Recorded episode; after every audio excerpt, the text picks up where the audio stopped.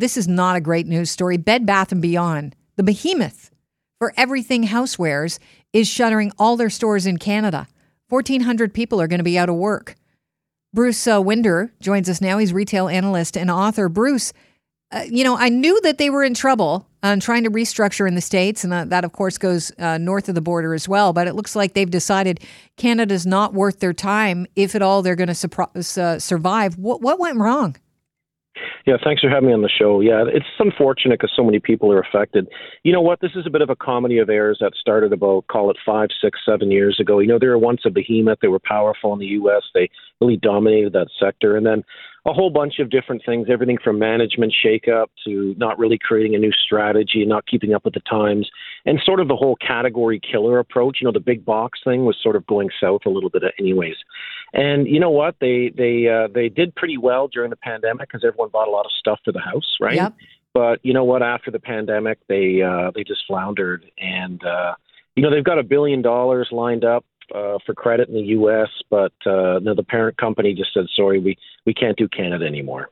That's too bad because there are a lot of people that depend on uh, their job at Bed Bath and, and Beyond to get by. Um, it's not about the big box store anymore, isn't it? You have to have some sort of experience to get you in there. Yeah, it's really changed. I mean, if you look back in the '80s, you know, you had Toys R Us who was booming. You had, you know, a few other big category killers that were doing well. Sports Authority in the U.S. They came to Canada. Those days are kind of gone a bit. You know, people are more into buying online, or they're going to specialty stores, or they're buying from discount stores like Walmart or Dollarama. And that sort of middle ground has sort of hollowed out as well, the middle price point. So, yeah, it's really unfortunate, and uh, a lot a lot of companies unfortunately are going bankrupt right now. It's sort of the finally the hangover is is hitting us from the from the pandemic and uh, with inflation and things. And there's a lot, sadly, there's a lot of companies that are bowing out right now. Sure, and it's a cautionary tale for bricks and mortar stores. You're going to have to evolve, or you will be left behind. You have to. I mean, that's the name of the game. You know, you can't rest on your laurels. Once you're successful, that's the scariest time because you stop reinventing yourself, you stop uh, changing. And you know, this is a classic example of a company that just you know, if you go to their stores, they're nice, but there's nothing really important there. There's nothing to drive you into their stores, you know, and you can buy everything online now. So mm-hmm. it just they just lost their value proposition, unfortunately. Speaking of online, I'm hearing that Amazon uh, is not doing so hot as far as um, small businesses are, are, looking to get out because um, Amazon's average cut of each sale surpassed 50% in 2022. That is incredible. I mean, it's it, the cost of doing business. They say, you know, originally it was to get y- you out there during the pandemic and, you know, before the pandemic, get you new customers. But now you've secured your customers. Uh, they're not seeing rapid sales increases anymore, these small businesses. Yeah, Amazon and its its partners are having a bit of a hard time right now. They were soaring during the pandemic, as you mentioned, and then things kind of flattened out for a couple of reasons. One is consumers want to get back out to stores for the first time, and the other thing is, you know, we're we're, we're teetering on recession, if not there already, with inflation and interest rates going up. So they're sort of retrenching right now. They've they've uh, divested of a lot of businesses.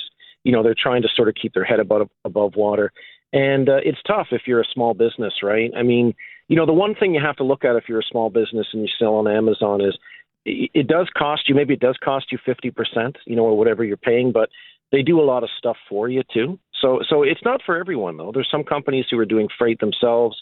Some companies do supply chain advertising themselves. The thing that Amazon offers is a one-stop shop. It's like a turnkey place to do. But you know what? You are going to have to work on lower margins because they're doing more work for you. So it's just a tough time right now. I'm sure Amazon will be back. I'm sure the marketplace vendors will be back as well. But they're just all sort of retrenching right now during this tough time. What's the biggest lesson we've learned from, from the uh, pandemic and moving out of it as far as retail goes?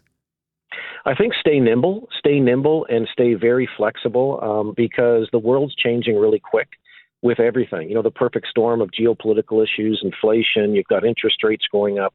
You've got so many things changing and just the retailers that are nimble that maybe don't have huge assets, you know, fixed assets that they can move around, those are the ones that are going to survive. And the retailers, like we talked about before, the ones who really have their ear to the ground and they're really listening to their customer and being able to change quickly, those are the companies that are doing well.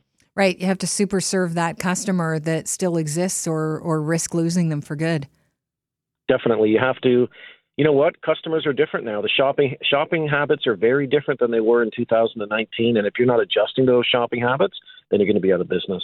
Bruce, any other business that you see um, is in you know serious turmoil right now that might um, see a similar fate to Bed Bath and Beyond?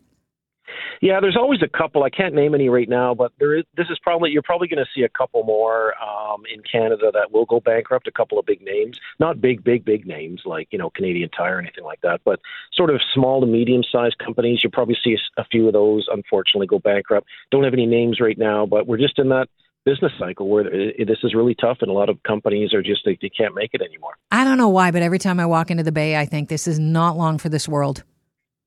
Yeah, the Bay is downsizing. You know, they they're closing two stores in Alberta, and I do think they're overstored. I think they they're probably a company that you could see make some major changes in terms of downsizing just to survive. Bruce, thanks so much for joining us. Appreciate you walking us through these headlines. Yeah, no problem. Have a great day.